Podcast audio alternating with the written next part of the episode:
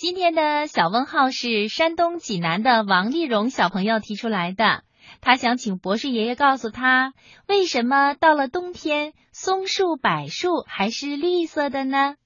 为什么冬天松树柏树是常绿的呢？王丽蓉小朋友，你发现了冬天里的松树和柏树还是绿色的，这说明你是一个爱观察、爱思考的孩子。是啊，在很冷的冬天，很多的树叶都落光了，可是我们发现松树和柏树还是碧绿的，这到底是为什么呢？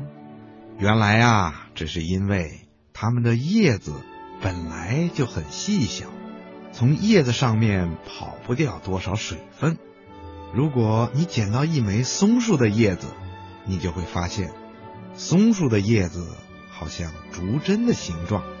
柏树的叶子就像小鱼鳞片儿。在它们叶子的表面还有一层像蜡一样的东西，悄悄地保护着树叶。